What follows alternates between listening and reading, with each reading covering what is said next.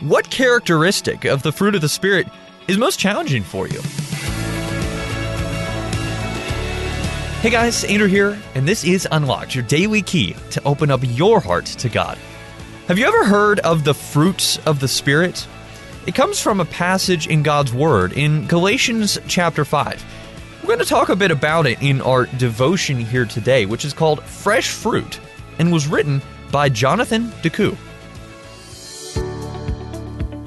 What's your favorite fruit? How about a juicy Georgia peach, a cluster of green grapes, or some fresh picked Florida strawberries? I like my strawberries dipped in chocolate, by the way. Think about where fruit comes from, though. It's not manufactured. There's no grapefruit factories or blueberry assembly plants, although you could argue that the plant they grow on is an assembly plant. Fruit comes from a life process.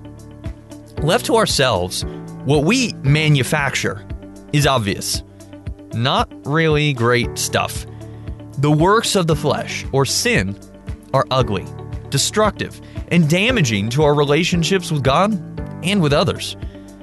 The fruit of the Spirit, on the other hand, though, although equally obvious, is quite different from what we produce on our own.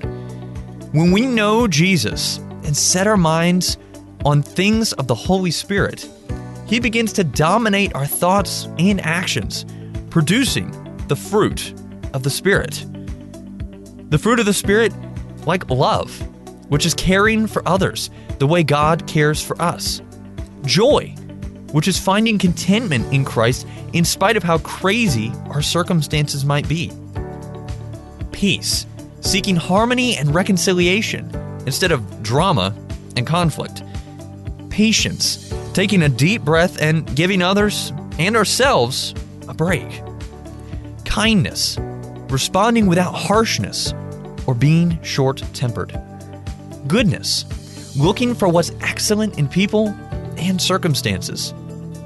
Faithfulness, being dependable. Gentleness, managing responsibility without dominating others. And lastly, self control living a disciplined life rather than being self indulgent and out of control. The fruit of the Spirit, all these that I just listed here, are the result of the Holy Spirit working in our lives. In other words, we're not able to produce it on our own. Just like a garden left to itself will grow a lot of weeds, the fruit of the Spirit can't grow in just any life. The fruit of the Spirit grows in a heart saved and cultivated by Christ. So let's talk about this. What characteristic of the fruit of the Spirit is most challenging for you? Again, love, joy, peace, patience? What about kindness and goodness, faithfulness or gentleness, or self control?